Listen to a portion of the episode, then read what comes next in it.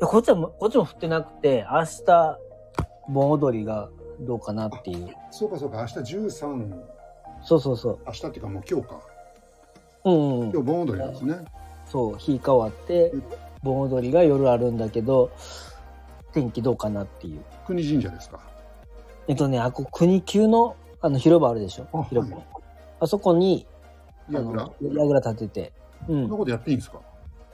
なんかね、ほら、あの、杭を打ち付けなかったらいいのかな？うんああいう、うん、場所って、あの場所の使い方としたら。はいあとはもう、申請したらはい。OK みたいで。じゃあ、ただ乗っけるだけで危なくないんですかね？危ないよね。だから何かはしてるとは思うんですけど、でも杭は打ってはいけないみたいなあ。、そうなんですか。そうそうそうそう。そんな感じで。登るんですか？誰がですか？三日野原の人たちは。なんかねの乗りなさいって言われたみたいやけどもなんか誰かがすごい断ったみたいなこと言ってました。誰よなうん。バンビさんかナミちゃんがなんかもう「ねえねえねえねえねえ」みたいなことなんかなったみたいで。あいや、でも、杭打ってないんだったらあんまり登んない方がいい。さてさて。じゃあ、ダウディさんからは、はい。どんなお話でしょそうですね。あのかななんかニュースで、はいえーっと見たのがねその中国の話なんですけども、はい。河南省の落落葉市にう落葉。龍龍門石窟っていう、まあ、石の洞窟なんかなあ龍門っていうところ、そこの、えールシャナ仏が数ヶ月に及ぶ修復作業を終えうん。8月2日にその姿を再び見せたっていうニュースがあったんですよ。ああ、大きな改修工事みたいなのやってたんですかね。やったんかね。であそっかと思って、うんこの、まあ、思い出したんですけどこの龍門石窟っていうのが、うんこれなんか高校でやったからなんか中国の三大その石の、はい。えー仏様の一つではい。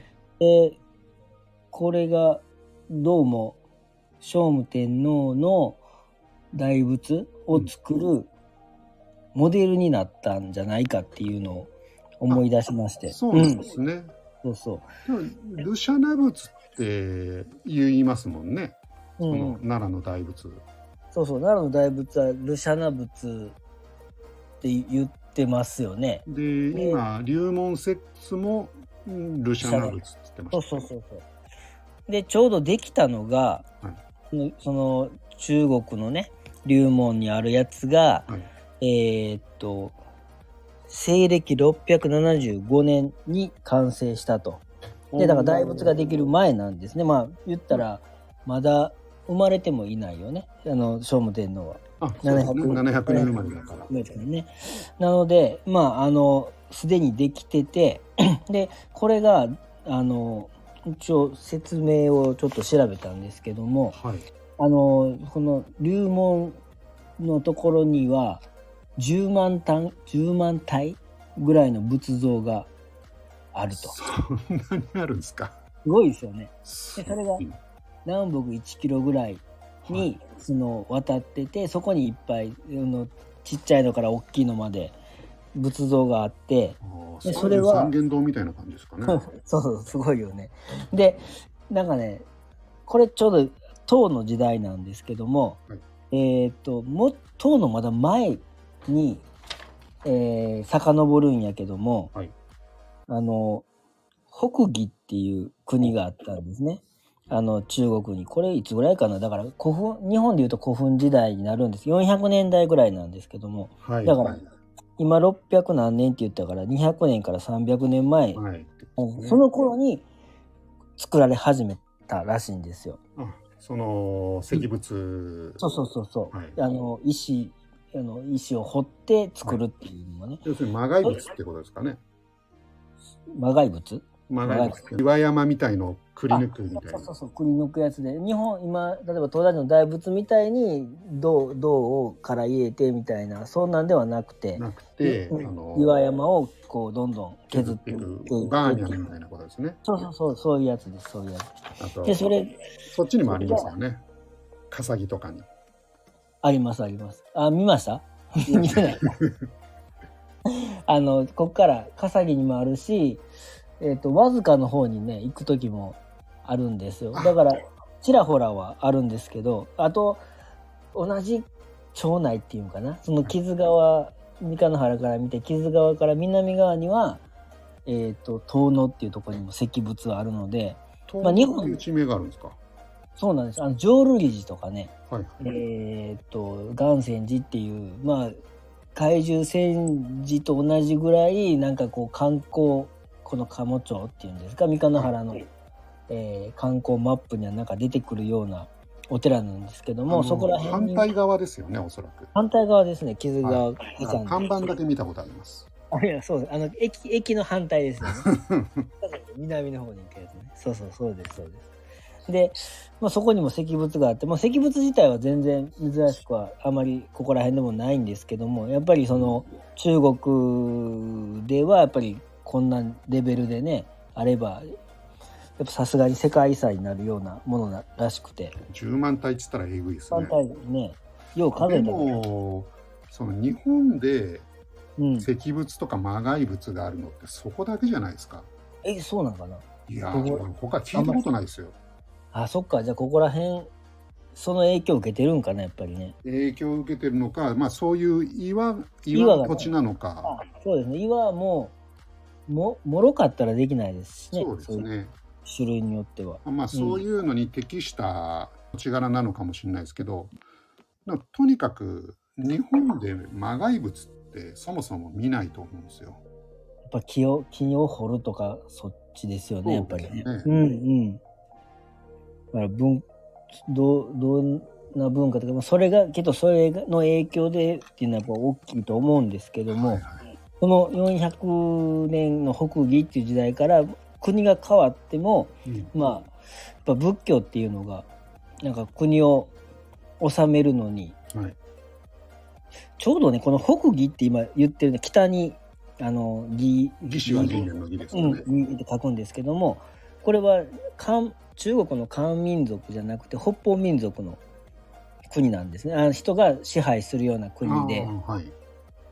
でつまり中国そのものっていうか漢民族そのものの人じゃない人が支配するときにやっぱり今までの例えば中華思想的なあのやり方やったら政治的にうまいこといかないので仏教を使ってあの統治するっていう方法を、まあ、取り始めたらしくてそれが例えば唐隋とか唐とか今出てきますけどはい。それも作った人はもともとのあの漢民族まああんまその時に漢民族っていう意識はあったのかわからないですけど、まあ、ではないんですね。あの作った人たちが。だからやっぱり仏教を使って政治をするっていうのが一応この時の、まあ、最先端になってくるのかなと思うんですけどちょうどこの北魏の辺りから、えー、隋唐というとこまでどんどんどんどん石仏が作られていってはい。で今話してるこのルシャナ仏っていうのが作られるのがこの64075年なんですけどもまあ一応最盛期かな。この唐の唐の時代なんですけども。ちょうどねもし聞いたことあるかもしれない。けど側天武功って聞いたことあります？女性のね王様なんですよ。唐の。悪い人？そうです。悪い人です。あの三大美女じゃなくて三大悪女です。悪女なんです。あの中国の三大悪女の一人で、はいあの生体号とかねあ、生体。ねああいう人たちと並ぶ、はい。えー一応悪いと言われている、悪いっていうのはなんか自分あの親族も含めていろんな人を殺したりしながらあののし上がってた。のし上がったみたいなそういう感じで悪女って言われてると思うんですけど、うんまあ、そのその人が悪いんですけど その人の時代に作られたの。がルシャナ仏。ううんんでどうもそのルシャナ仏の、うんえっ、とね書いてあるのがねすごいんですよこれ。えーそそのルシャナ仏ははい側天武功の容姿をもとに作られており、ああ、じゃあ美人だったということなんですかね。そうですね。象の顔は側天武功が48歳の時のものですって書いてある。細かいですよね。48もっと若くてもいいのにね、まあ、あんまそういうのはないんかな。はい。まあ48なのにこんなに綺麗なんですよっていう,、感じよいしょなきっとねきっとあの作る方も気使いますよね。使いも忖度しますよね。ね。殺されちゃうからね あの似顔絵を描く人と同じでしょうね。ちょっとよく描くみたいな。あんま描きすぎたらダメだけどちょっとよく描くみたいなね。僕じ。アパホテルに泊まった時にうん。アパホテルの漫画があったんですけど、はい。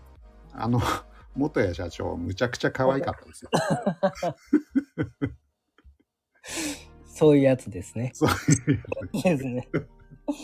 そういうやつなんですよ。それが、あの、要はその、う側天武功の顔で、うんそれが高、それがちょうど奈良の大仏と同じぐらいの大きさのやつが、ダーンとできるんですよ。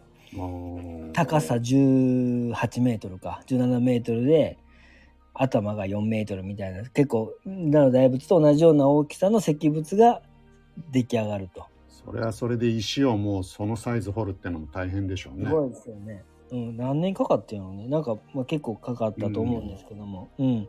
で、それができて、まあ今はその、いろん、その、いろんな、あの、ね、ち日々とかそういうので、どんどん、うん崩れてる状態ではあるらしいんですけど、でもまあ、観光客も多く多くなってる、そういうところがあるんですけど、その時も、はいもう、まあ、観光というかね唐に行った日本のやっぱり遣唐使の人はまあ見に行きますわねそこ。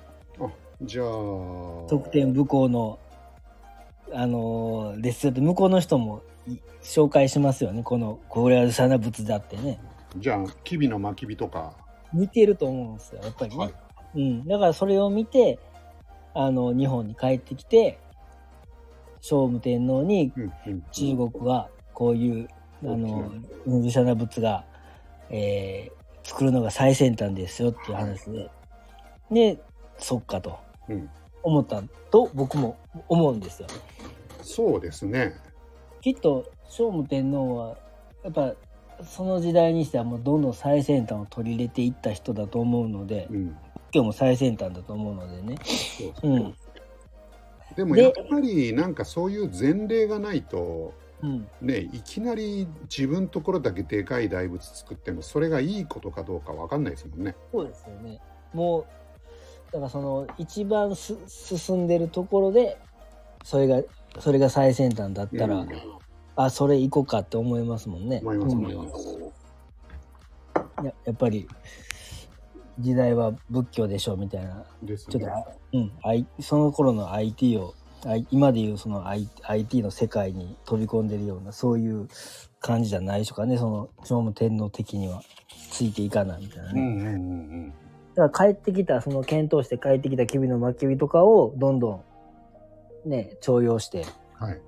いろいろやっていくんですけどもそれがねあのだからその頃に同じように聖武天皇は吉備の巻き火が帰ってきてから、ろいろこう見行きっていうんですかいろんなところまあ旅に出てるんですよ。その一回言ったその国境に行くまでの大きな旅じゃなくて、はい。平城京からいろいろあの出ていくようなことをしてるんだけども。うん、え？なんなんで視察。あ施設そうそうそう。視察だと思うんですけどそれがどうも三日野原によく来てたと。三日野原とあと吉野、吉野。と。うん、その2箇所にたくさん行ってて、はいどうもこれはもう都を作る作るという気持ちでうん。行ってたんじゃないかなと まあそれはあの僕の考えじゃなくてもそういう論文があってあのそうじゃないかっていうふうに書いてあったんですけどもはい。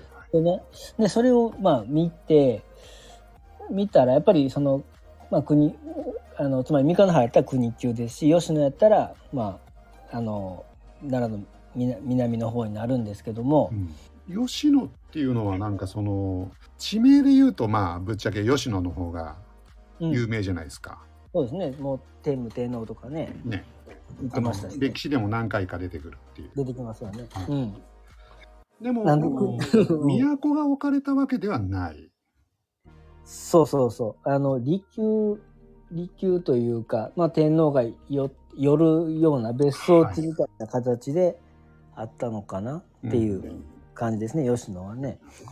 で、やっぱり、えっ、とね、じゃあなんで吉野じゃなくて三日野原に。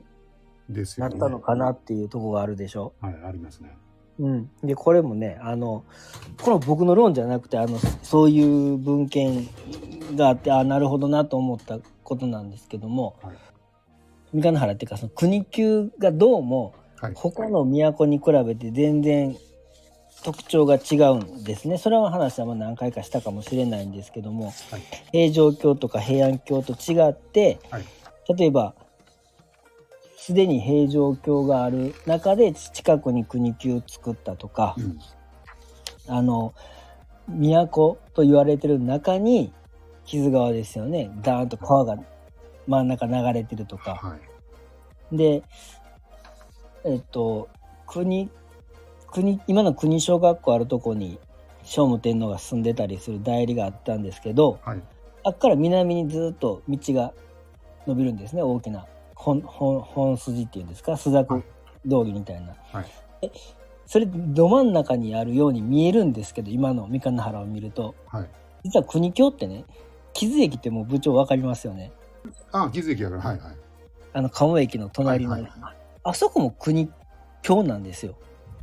国、国境のエリアなんですか？エリアなんですね。だいぶ離れてますね。離れてますよね。で離れでも平城京のれと同じようなイメージで見るとまあそんなにあの離れてるわけじゃなくてあそこも入れ真ん中に山があったりするからはい。ちょっとあの離れてるようには見えるんですけども、まあ、はい奈良の平城京と比べても、まあ、そんなに変わらないぐらいの大きさなんですね。そうですか。うん、なんか5キロぐらいありそうな感じしますけど。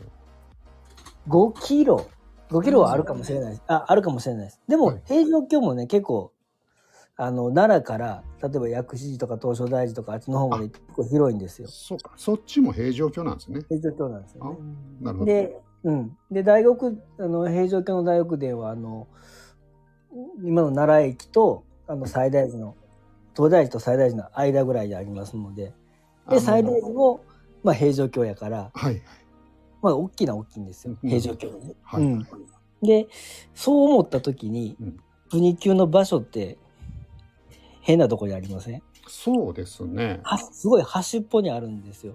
ああの木津駅が端で、はい実はその鴨駅があるところもまあ端ではあるんですね。あの間に都があったと考えたらあ国級ってすごい北東に。すごい位置しすぎてるんで、はい。かはい。はい。ずれずれてる感じ真ん中じゃなくて平城京とか平安京の場合はど真ん中にドーンと天皇がいるところがあるんですけどずれてますよね、はいっていうちょっと変わってるとこがあるんですけどそれってなんでっていう時に実は一つ 中まあそれ例えば平城京とか平安京とかはなんでそういう都になってるかって長安っていう都はい。を、えーも模したというか真似して作った都だからそうなるんですけど実はもう一個中国には洛陽っていう都があって、はい。あの洛陽っていうのはその 唐の一個前か。あまあ結構もうちょっと前もあるんですけども例えば、えー隋とかの、えー首都でもありましたしそれこそもっと前かな。しだいぶ前やね。あの北魏とかあった時もはい。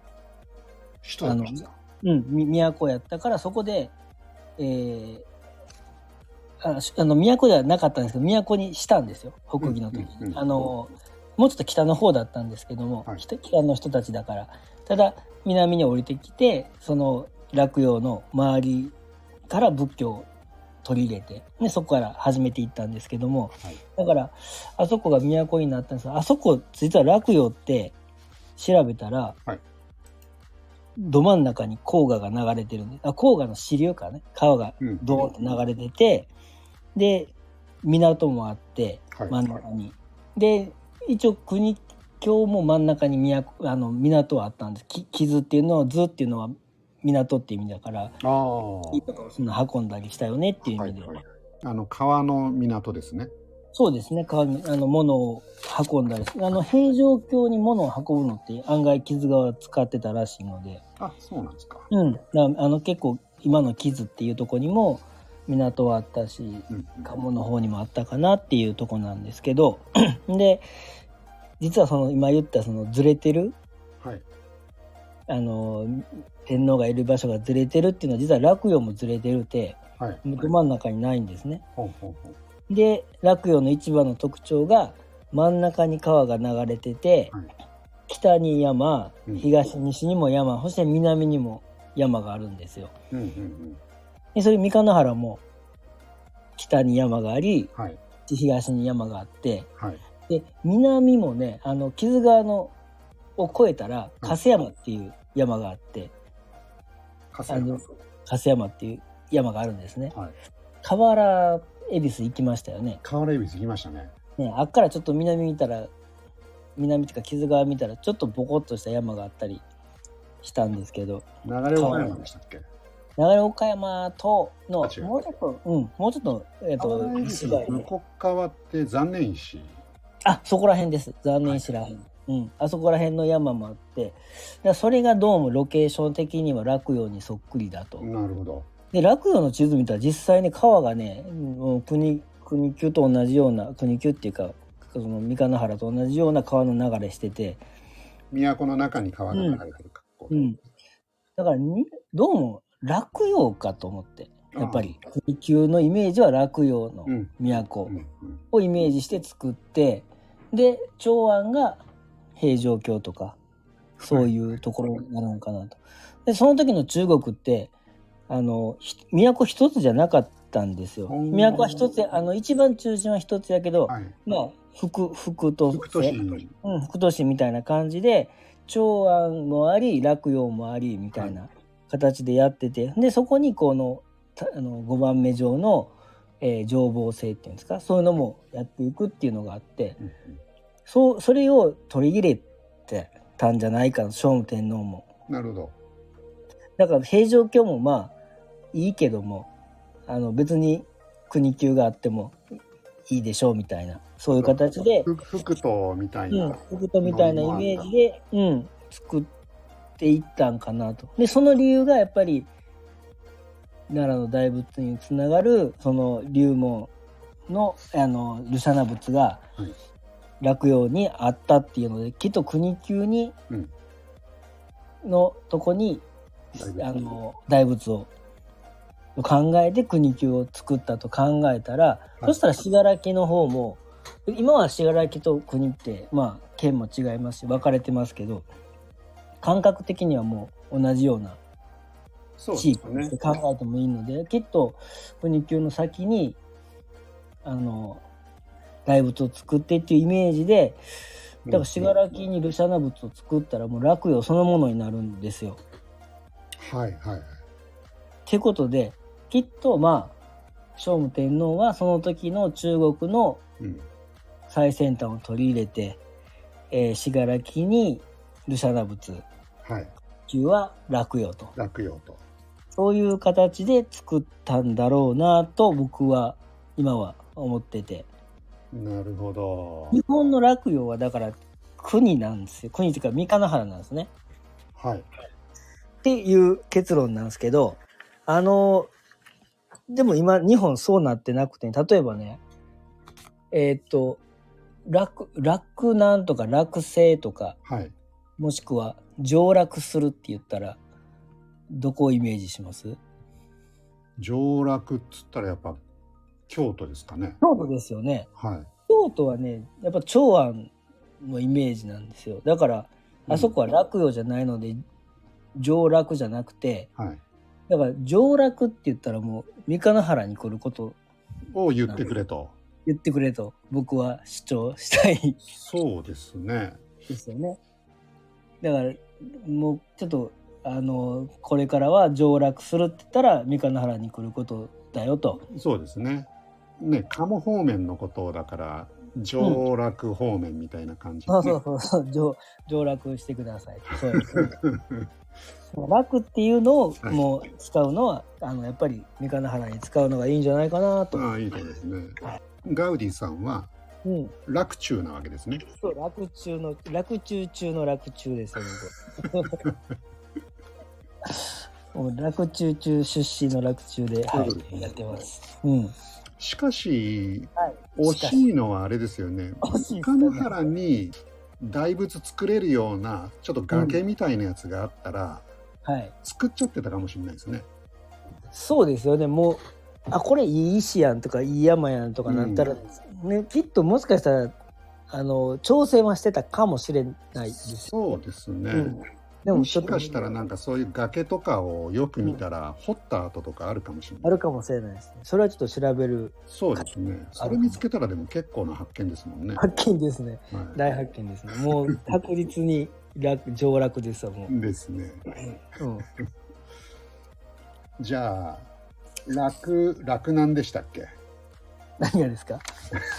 あの学校 学校は楽なんですあのね。京都にあるとある学校の名前あ名前変えないといけないです、変えなくていいのね。ほんまにもう、言うんやったら長安やねんから。長安だから長うん長南長のそう、長南高長校。南高校とかそういう長ことですね南中学とか言ってもうたら。いいですねはい。いいです。な感じでお願いしあーありがとうございますまあちょっと笠木に戻っちゃうんですけどます。うん。そこに魔骸物とかやたら作ったのもちょっと関係あるのかな？あそうですね。あれいつできたか僕全然調べてないですけど、もしかしたら場所的にはあり得る話ですよね。そうです奈良の大仏とかとうん。関係して二月堂とかあるじゃないですかうん。あれもともとここなんですよみたいな話してたと思う 2月動画笠木なんですか？ええ笠木寺の人がうん。ここがオリジナルだみたいええそうなんや。な、は なんか2月堂ってほんまにお水取りのために作ったみたいな、そんなこと。い、ですかね。ちょっと僕その二月堂の意味とかお水取りとか全然分かってないんですけどうんでもなんか東大寺のはい。二月堂ってあるじゃないですかみたいなことを言っててもともとがこれなんですみたいな。ええそうなんや。そうなんです。それが笠木方面なんですか？笠木寺のお坊さんが言ってましおおじゃあちょっと笠木ほな調べてみますわ。たはいお願いしますね、石仏もあるし。そうなんですよで、きっと後醍醐天皇も笠木関係あるし、やっぱ結局はそこ行かなあかんかなとも思うんで。